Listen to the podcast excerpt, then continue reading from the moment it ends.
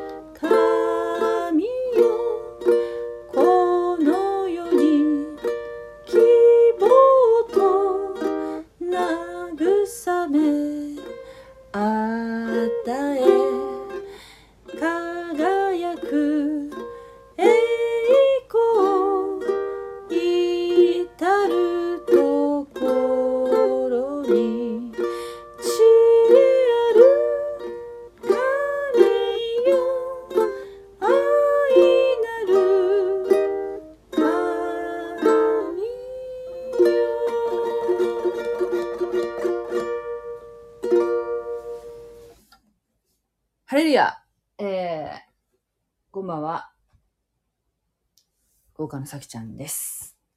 恵みの光は闇路を照らしという賛美歌を歌いました。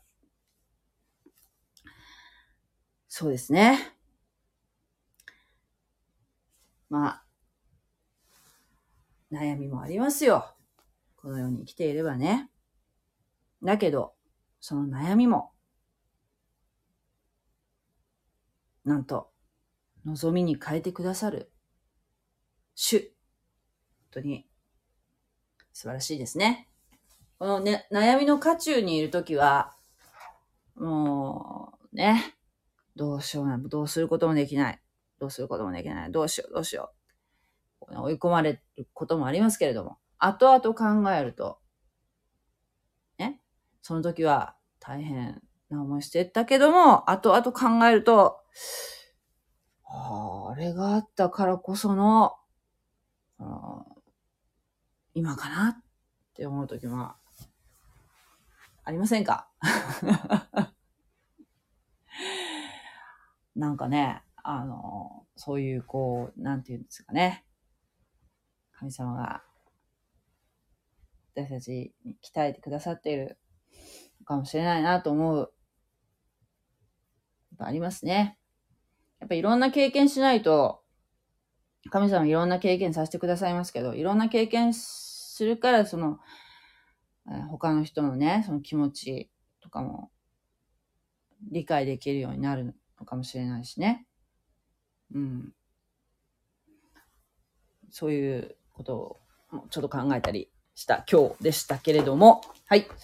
えー今、えー創世記の 最初の方ですね、えーなかなか進まないでいるわけですけれども、とてもここですね、大事なところでじわじわと進んでいるわけなんですけれども、えー創世記の一章、まあ、ちょっとざっとね、ざっとちょっと概要を言いますとですね、神様は、の6日間で世界をね、創造されたんですね。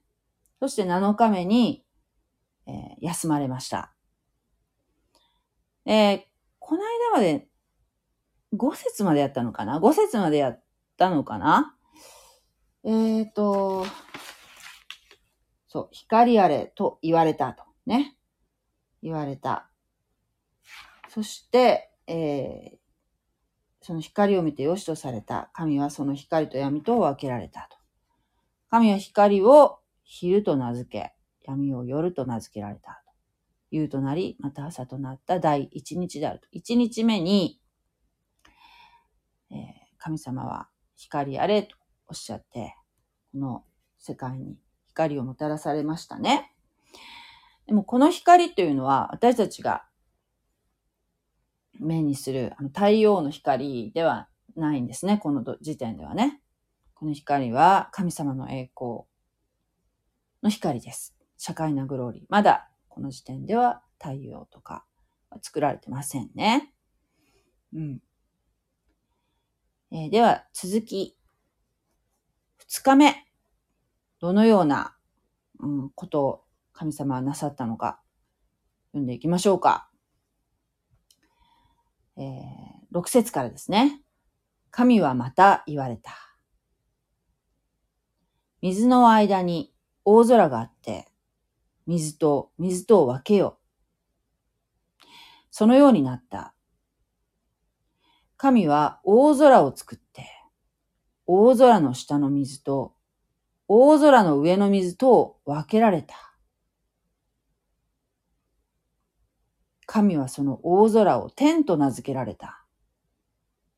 夕となり、また朝となった。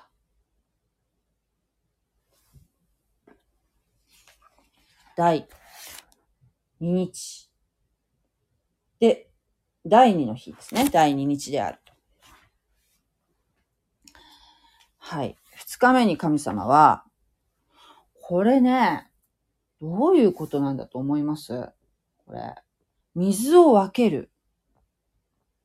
水と、水を分ける。うーん。水と水とを分ける。ちょっとなんかこう、だいぶ想像力がいるような気がするんですけれども。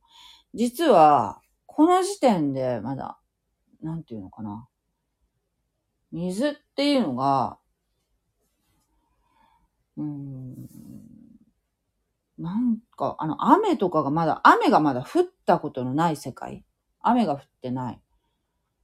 うん。この、空にも、空がこう、空も水で、水でなんかこう、空にも水がある状態。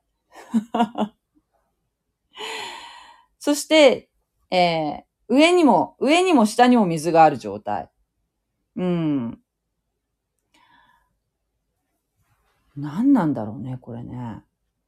水の間に大空があって。えー、大空を神様は作られました。大空の下の水と大空の上の水とを分ける。空。空の下の水。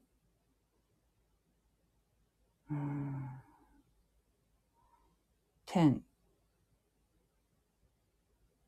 大空の上の水。大空の下の水。下の水っていうのは要するにその海とか、そういう感じなのかな？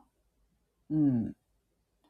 そして、空の水っていうのは、空にもこう、水が溜まっている状態ってこと。きっと今のこの私たちが住んでいる世界とは違うんでしょうね。水にこう覆われているような空が。うん、そんな感じかなと私は思うんですけれども。どう思います？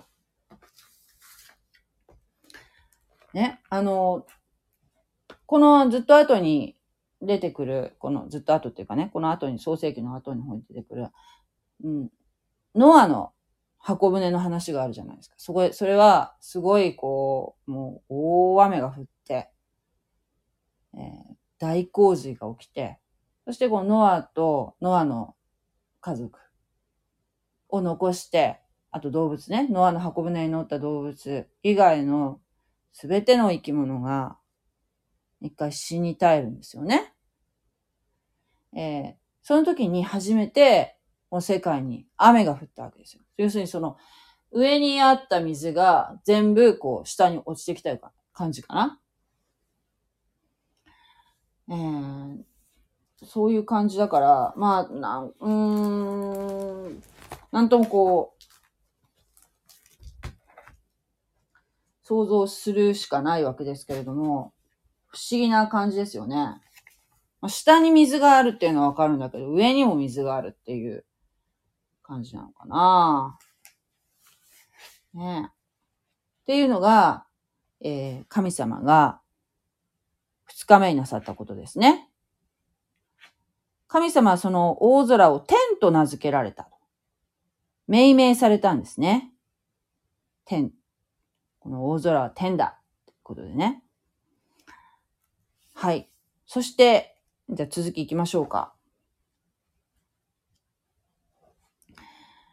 9節神はまた言われた。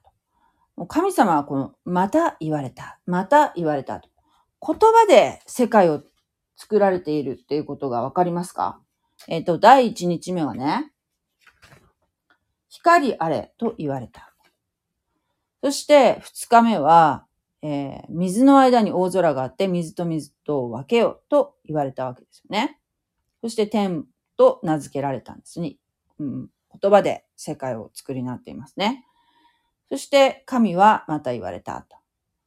天の下の水は一つところに集まり、乾いた地が現れよう。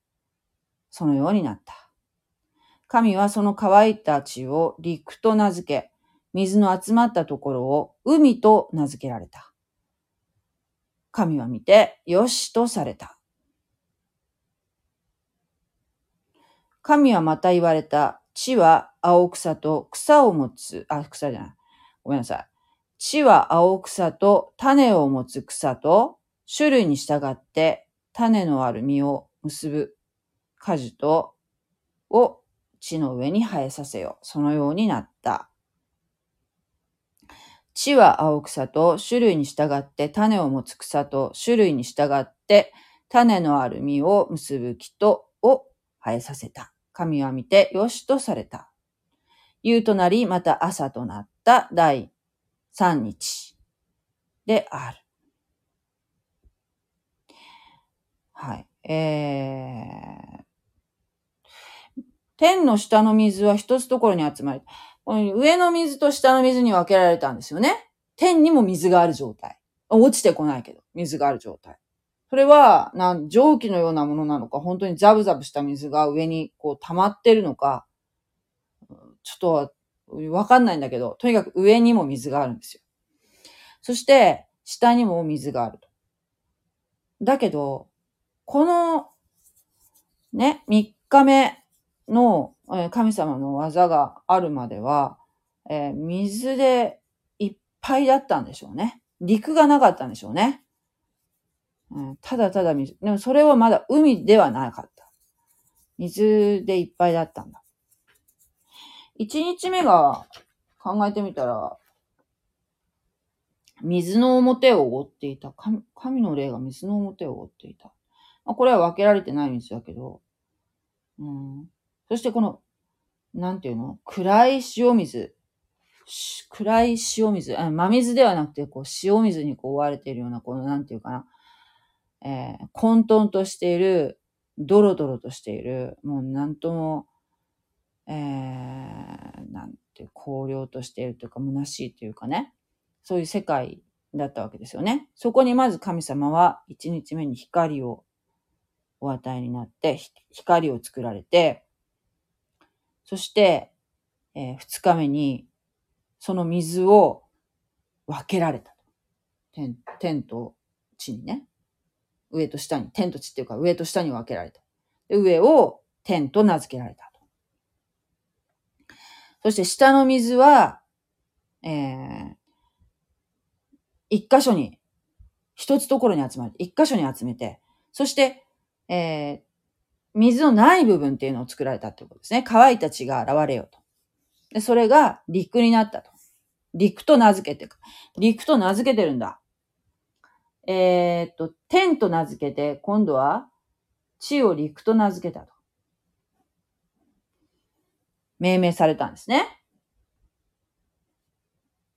そして、この水が、この一つところに集まっているこの水の集まった場所を、海と、また名付けられたと。はい。えー、で、神は見て、よし神様の評価は、よしと、グッと、とされたと。よしっていう言葉がね、あの、ヘブライ語で、トーブって言うんですよ。トーブってね。トーブってなんか結構出てくるよ。トーブ。トーブっていう言葉がね、いい言葉だと思いません？トーブってなんか、普段でも使いたくならない。あのーこのね、この間、私、下手くそだけど、ヘブライ語で聖書を読んでみたんですけど、このね、ヘブライ語のこの聖書っていうのは、まあ、トーラーって言うんですよね。あの、ユダヤ教の人たちっていうのはね。で、これを、老唱ってわかる？あの、口に出して、なんて歌うっていうか、こう、節を、節をつけてね、えー、朗読されるわけですよ。なんか歌のようにね。うん、YouTube でね、探したら多分あると思うんですよね。私前見たことあるんだよね。えーっとね、なんて、英語で検索したんだよね、前、教えてもらったとき。learn to read Torah, うん Torah and ハフタ、ハフタラーウィズトロープチャンティングトロ、んトーラー。チャンティングトーラー。チャンティングトーラーとか言うね。えー、のだったと思うんだよね。今言ったの分かりにくかったね。あのー、なんて言うかな。シナゴーグっていうこのユダヤ教の、街道で、トーラを読まれるわけですよ。で、一年かけて読むらしいんですね。えーという、そういう、なんかな、あの、読んでる様子を、YouTube で、海外のね、えーチャンネルで見たような気がします、何年か前に。で、もともとこのトーラって、老少なので、なんていうの、この街街道にいらっしゃる方たちの前で言うわけじゃないですか。老少されるわけですよね。で、それを分かってもらうためには、えー繰り返し同じ単語を言って強調するように、こう、なんていうの、できてる。もともとこういう、あの、口に出して、なんていうの？聞いたことない？なんかあの、うん、黙読って私たちするじゃないですか。黙ってこう、本読んだりするでしょ？昔の方ってみんな口に出して言ってたらしいんですよ。黙読っていうのはない、なかったっていうのを聞いたことありありますね、私は。だから、こう、なんていうかな。耳に心地いいように。でな、同じ単語が結構よく出てくる。っていう特徴がある。この、あの、トーラーっていうね、この旧約聖書の特徴としてはね。なので、あの、読むと、読むの難しいけどね、読むとね、口が気持ちいいですよ。なんか。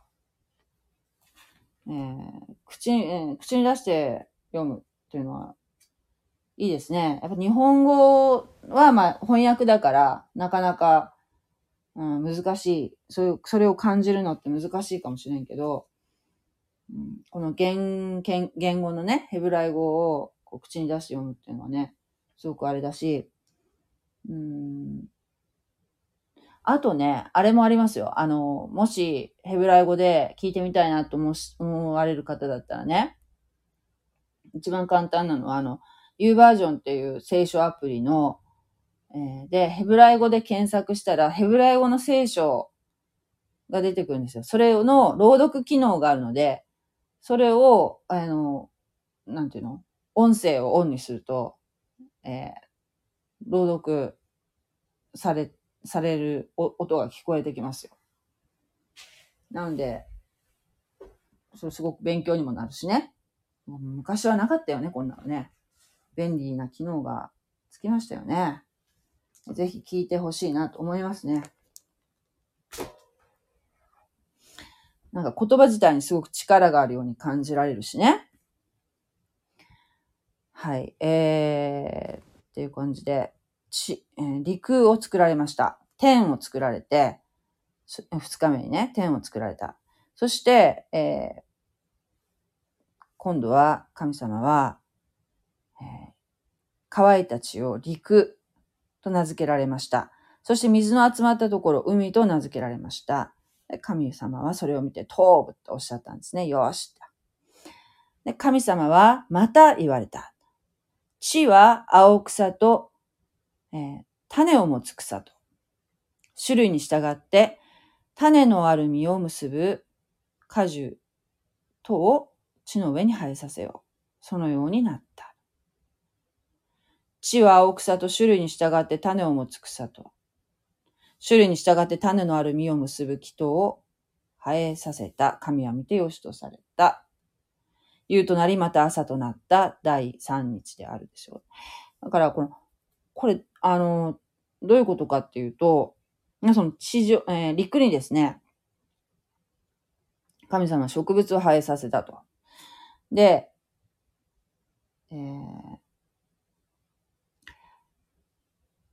まあ、あの、青草っていうのは、ま、草とかね、穀類ですよね。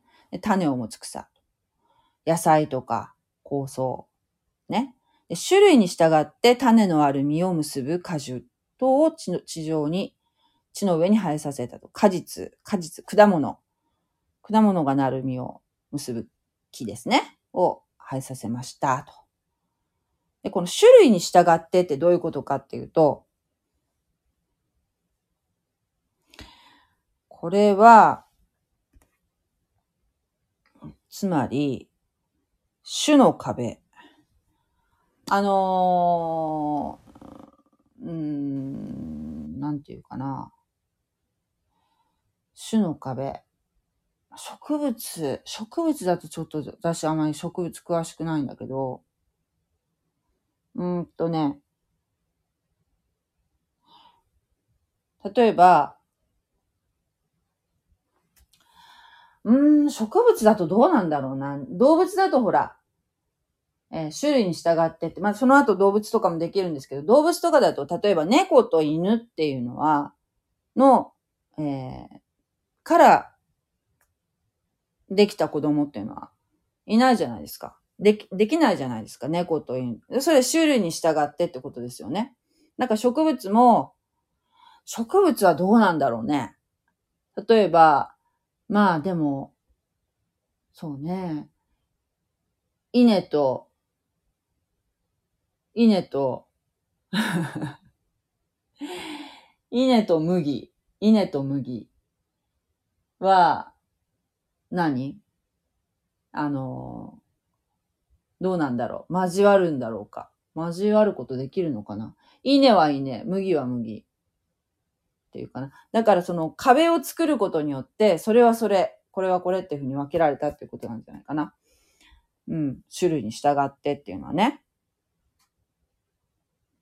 でもほら、こう、交配させて、なんかちょっと、珍しい植物作ったりしますよね、今ね。うん。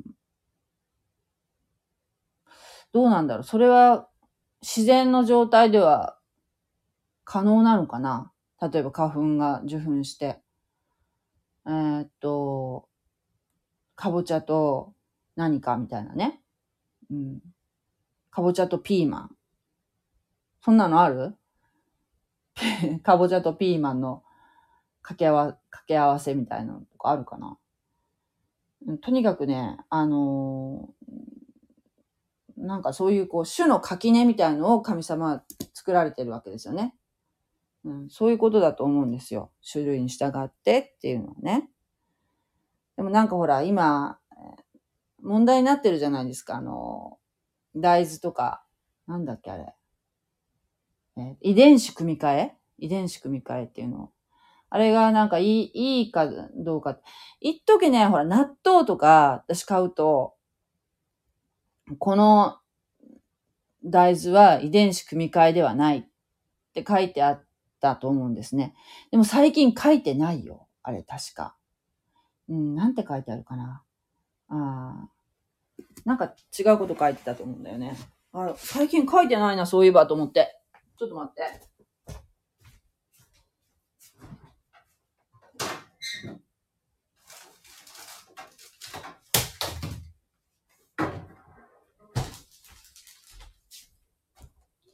そんなに私、あの、納豆にこだわりがあるわけじゃないんだけど、前は割とね、そういうふうに書いて、えー、なんていうかな、これは安全ですっていう、こう、安全感を出してたような気がするんですけども、え今はね、分別生産流通管理済みっていうふうになってるのね。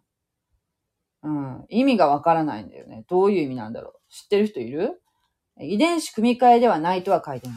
遺伝子組み換えではないものがないのかもしれないですね。トウモロコシなんていうのはもう本当にもう確立されてるってなんか聞いたことがありますね。ああいうこう遺伝子みたいなものがね、もう解明されてるんだ、トウモロコシは。それが、それ、そういうことをすること、人間がすることによって、えー食料生産っていうのは多分上がってると思うんですよ。上がって、そしてあの、ね、こんだけ多くの人口を支えることになってる。すごくあの、生産も上がってる。そしてあの、えー気候にかね、どいろんな気候に対応できる植物って、うんうん、例えば稲もそうじゃないですか。麦とかね。そういったものが、例えばほら、品種改良とかね。それはとてもいいことなんだろうか。どうかわからないけど。まあ昔みたいにその、なんていうかな。例えば台風が来ても倒れないとかね、強いとかね。そういうふうなのとかができてる。それはすごくいいことだと思う。食料生産率が上がるっていうのはいいことだと思う。だけど、あまり行き過ぎると、この神様が、この種に、種に、え種の壁をわざわざ作られているっていうのが、まあ、植物においてはですよ。これ、これがね、生き物になってくるとまた難しい問題になってくると思うんですけど、植物においてはかなり人間はもういじってるんじゃないかなと思うんですよね。うん。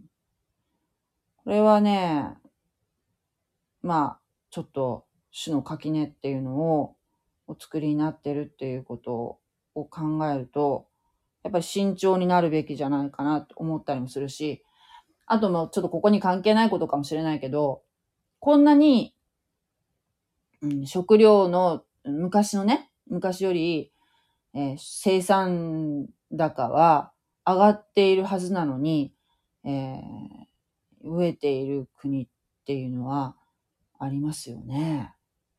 それめちゃめちゃ不思議だと思いませんか？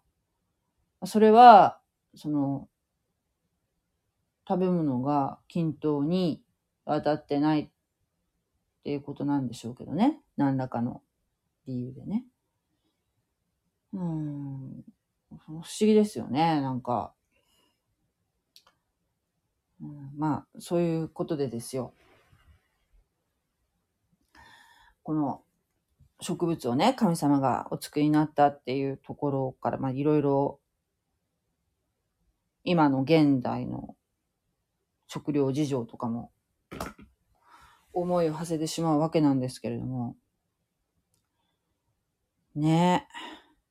種のアルミを結ぶ果樹っていうのを、えー、これも、例えば種っていうのは、えー、なんていうの？今、いろいろ種も操作されてるんでしょ？私ちょっと詳しくないんだけど、例えば、うん、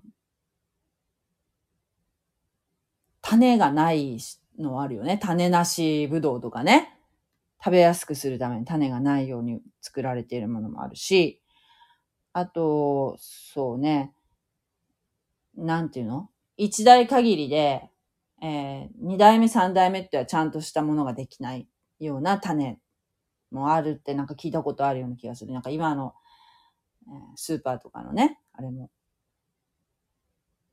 種っていうのは、うんなんか、うん、難しい。いろいろなんか問題があるらしいよね。そういうふうに。本当神様が意図されている世界とはなんか違う方向に行ってるかもしれないなっていうことをやっぱちょっと考えますね。ちょっと先を進みますね。えーそれが3日目だったんですね。植物を作られた。で、えー14節神はまた言われた。天の大空に光があって、昼と夜とを分け、印のため、季節のため、日のため、年のためになり、天の大空にあって、地を照らす光となれ、そのようになった。はい。えー神様また言われたと。また、言葉によって世界を作りになっているっていうのがわかりますね。で、天の大空。天の大空に光があって、昼と夜とを分け、印のため、季節のため、日のため、年のためになり。天の大空にあって地を照らす光となれ。っていうのは、天に光るものは、何のためにあるのかっていうと、印、印になってると。印のため、季節のため、日のため、年のため。そして、15節で天の大空にあって地を照らす光となれ。そのようになった。神は、16節で神は二つの大きな光を作り、大きい光、これ太陽ですよね。大きい光に昼を司らせ、小さい光に夜を司らせ、また星を作られた。えっ、と、大きい光、太陽に昼を司らせ、小さい光っておそらく多分月でしょうね。に夜を司らせ、また星を作られた。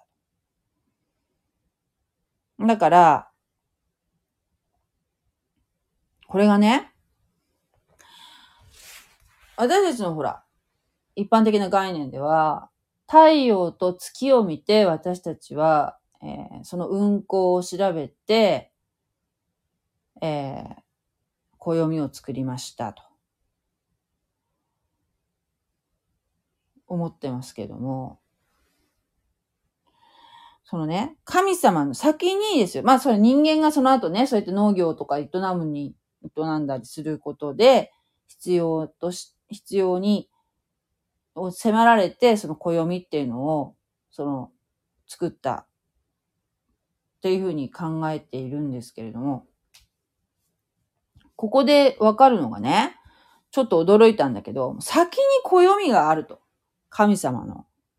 要するに、季節とか日とか年とかいう概念があって、あっての太陽と月を運行させているんだっていうふうに、ここで言ってるんですよ。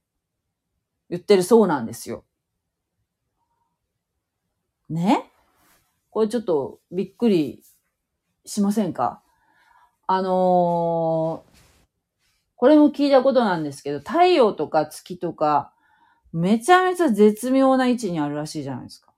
で、それが少しでも遠かったり、少しでも近かったりすると、人間は、とか生き物はね、この地球で生きていかれないらしいですね。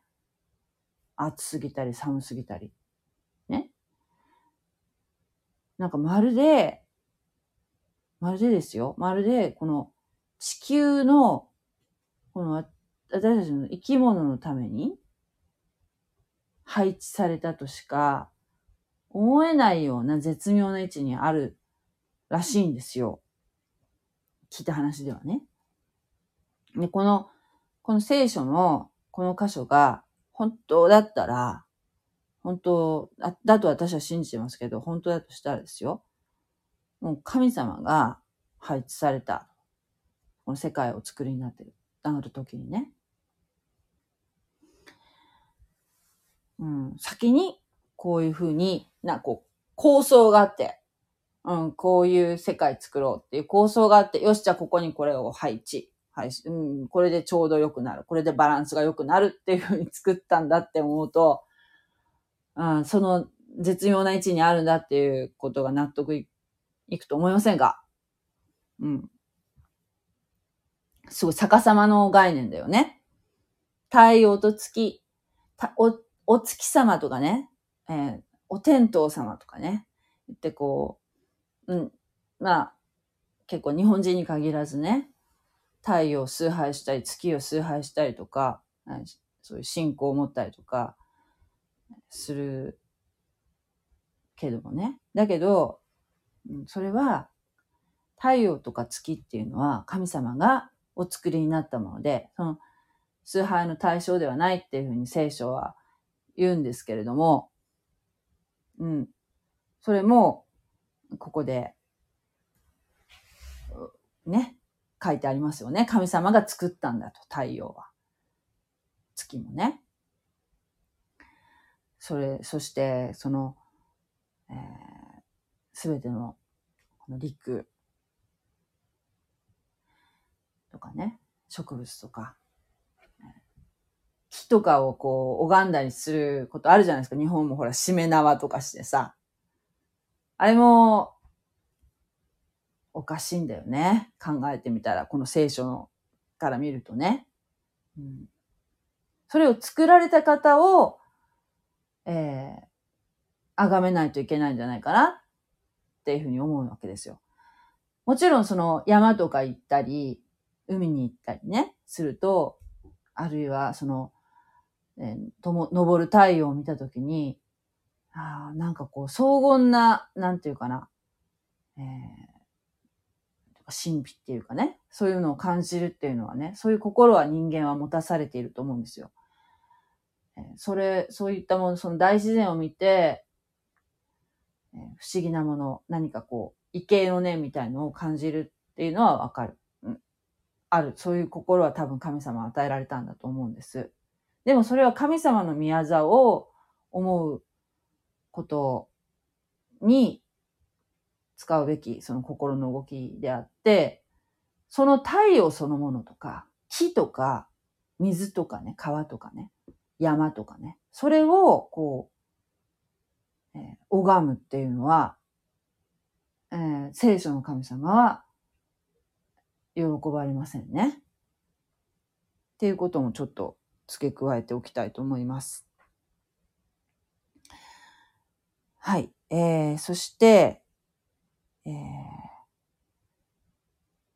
そう、えっ、ー、とね、1日目でね、神様は光を作りになりましたけど、それは神様の栄光でしたよね。神様自身の発せられる光だったんですけれども、えー、このね、4日目に神様は太陽と月、そして星、星々、ね、星座、星座とかで、その、えー、人はその方向を知ることができるようになりましたよね。北斗七星とかね。そういったもので、えー、海に出ても間違わずに、方向を間違わずに進むことができるようになりましたよね。神様がそういったものを印としてお作りになったおかげでね。って考えるとすごいと思いません？この宇宙っていうのは、ああ、なんていうかな。神様が、私たちが方向を間違わないように空に配してくださったんだって思うっていうのは、なんかこう、すごく高等無形なことのように思えるけど、もしそうだとしたら、本当にすごいですよね。えー、神様はね、そして光と闇とを分けられ、えー昼と夜をね、えー作られ、そして神様を見てよしとされましたと。神の評価はよし、また問うとおっしゃいましたね。夕となり、また朝となった第4日目であると。でこの4日目のあ4日間とおさらいすると、まず1日目で光を作りなり、2日目に水を天と地とに分けられ、そして上の方を天とつけ、名付けられましたね。そして3日目で陸を作られ、はい、えー、そして海をつけら作られ、植物を作られ、4日目に天に太陽と月を作られ、星を作られ、配置され、えー昼夜をね、それに司らせました。はい、えー、ここでもう舞台が作られたわけですよね。舞台が。そして、この5日目に入るんですけれども、これは続きはまた今度にしたいと思います。あ、おう、愛の音さん。こんな夜遅くに。愛の音さんって、あれじゃないの？あのー朝、ライブ配信してるんじゃないの？こんな時に起きてていいのかしら ありがとうございます。ハッピーバースデーのウクレレ。ああ。あ、安眠できるんですよ、と。安眠だってありがとうございます。そんな眠れないの？愛のお姉さん。不眠症なの？えーっと、あれ？何でしたっけ？子犬も机の下のパンくずをいただくのです。ですって。あの箇所とても好きです。あ、この間もおっしゃってましたね。本当にそんなに好きなの？あれはあの、どこだっけね？マタイの福音書の。あれは、あどこだっけなねえ。あれは違法人の救いですよね。違法人の女が、えーお子さんがなんかあの、ね、お女の子のお子さんが、悪霊に取り憑かれてたんじゃないかな。大変な状況だったわけですよね。で、イエス様を見つけたその女性がね、ユダヤ人ではなかったんだけど、イエス様に、この子供を癒してくださいって、お願いするんですよね。走ってる。そしたら、イエス様は、だいたいあの、ユダヤ人をまず救いに導くために、えーこの地上に来られましたからね。まずは、ユダヤ人を、えー救わなければいけないというところで、えー活動されていたんですけれども、ところが、えーこの女性はね、女性のこの信仰を、に心動かされて、イエス様は、えーこの娘さんをね、この方の娘さんを癒されましたよね。だどこだっけなえーっと、えっと、えっと、えっと、えっと、どこだっけ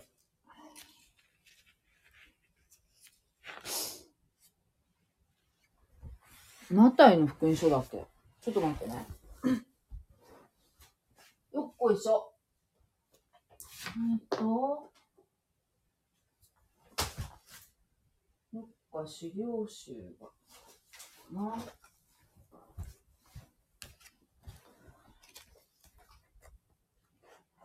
ねえ、なんかやっぱ母親ってもう、そういうもんだよね。もう、子供のためなら、何としてもっていうところ、なんですかね。書いてあるかなえっと、口のいけない人、百人隊長のしもべ。ね、イエス様、イエス様はすごいこう、あれですよね。いろんな方を癒していらっしゃいますよね。もちろんこの聖書に書いてない部分も、たくさんね、あると思うんですけれども、どこだっけ？どこだっけ？えーっとね、どこにあるっけな？また今。わかった？私は違法人なのかも。うーん、違法人が救われる。違法人の救い。あ、そうですよ。違法人が救われる話ですよ。あの、ユダヤ人じゃないんですよね、あの女性はね。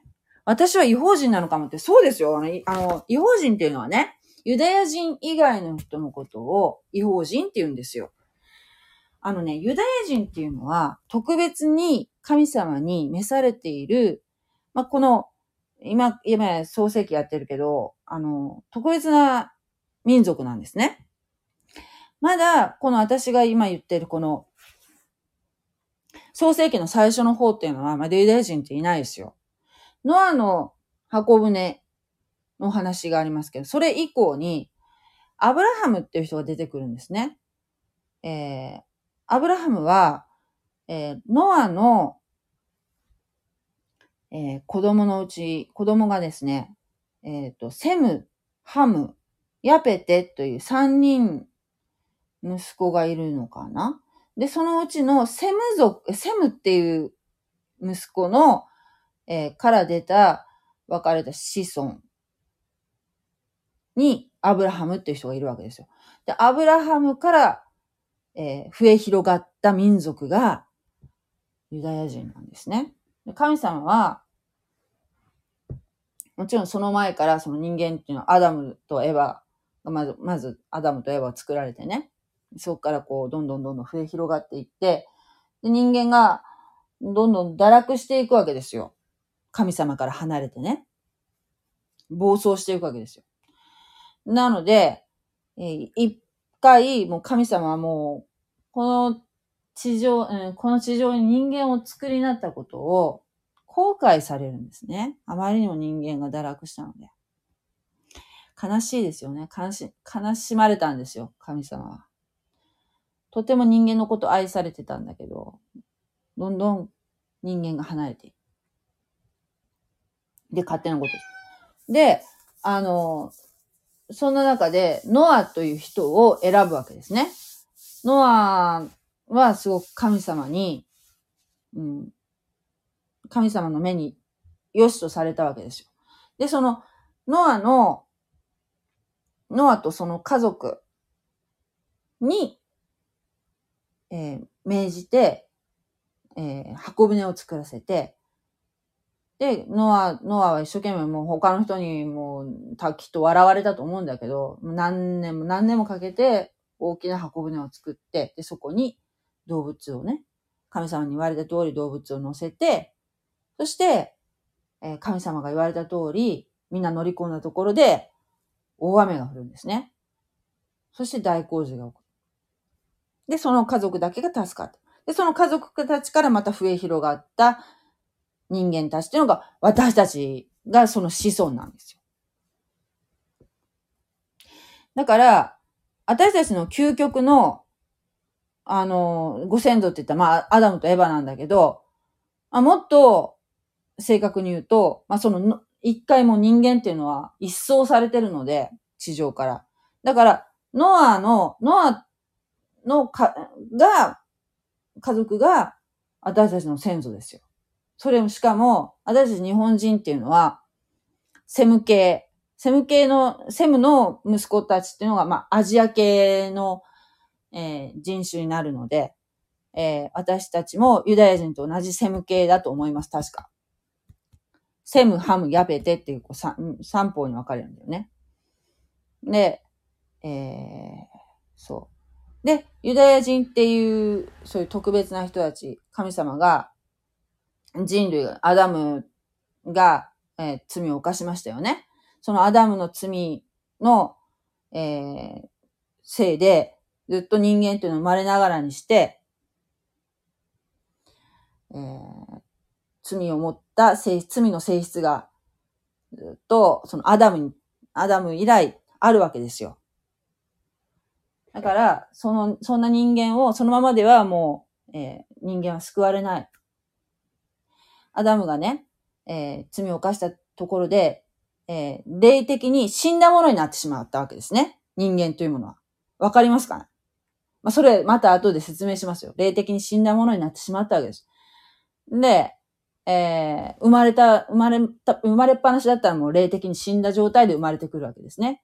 だから霊的にも生きたものにするために、生きたものにならないと、天国に行けないんですよ。だから、神様はそれは、霊的に死んだ人間が自分の努力で、えー霊的に生きるものになることはできないんですね。できない。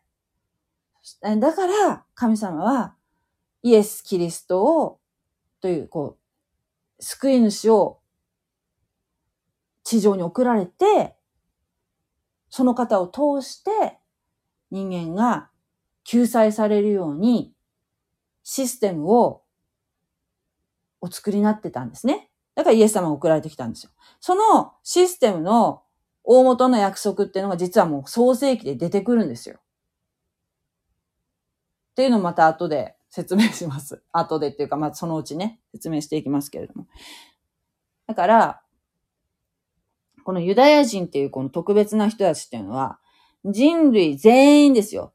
あらゆる国民の、あらゆる民族の救いのために、召された人たちなんです。でも、今、あユダヤ人の方たちがみんなそういう意識があるかどうかっていうのはまた別の話です。でも、やがてユダヤ人はそれに気づきます。それはもう聖書でちゃんと予言されてるんですね。ユダヤ人は全員救われるんです。で、ユダヤ人を通して私たち人類、他の国民たちは、その他の違法人、ユダヤ人以外の人たちのことを違法人って言うんですね。だから、この人たちを通して私たちは救いに導かれるっていう、えーそれも、えー約束で、神様の約束であるんですね。で、神様、聖書の神様っていうのは、今まで約束を一度も破られたことはないんです。神様はあらゆることがおできになる。もうできないことがないお方なんだけれども、唯一できないことがあるんです。それは約束を破ることなんですよ。約束は、や、神様が約束なさったこと、契約なさったことは、人間と契約なさったことは、すべて成就する。うん成就してきたんです、今まで。そしてこれから成就することもあります。だか聖書って面白いんですよ。だから愛の音さんも私も違法人なんですよ。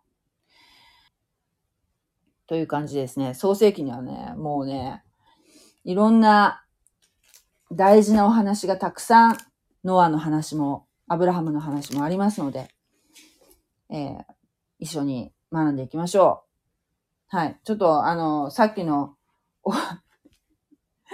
子犬のあの、お話、ちょっと探しておきますんで、どこにいたかちょっとよく思い出せないので、探しておきますね。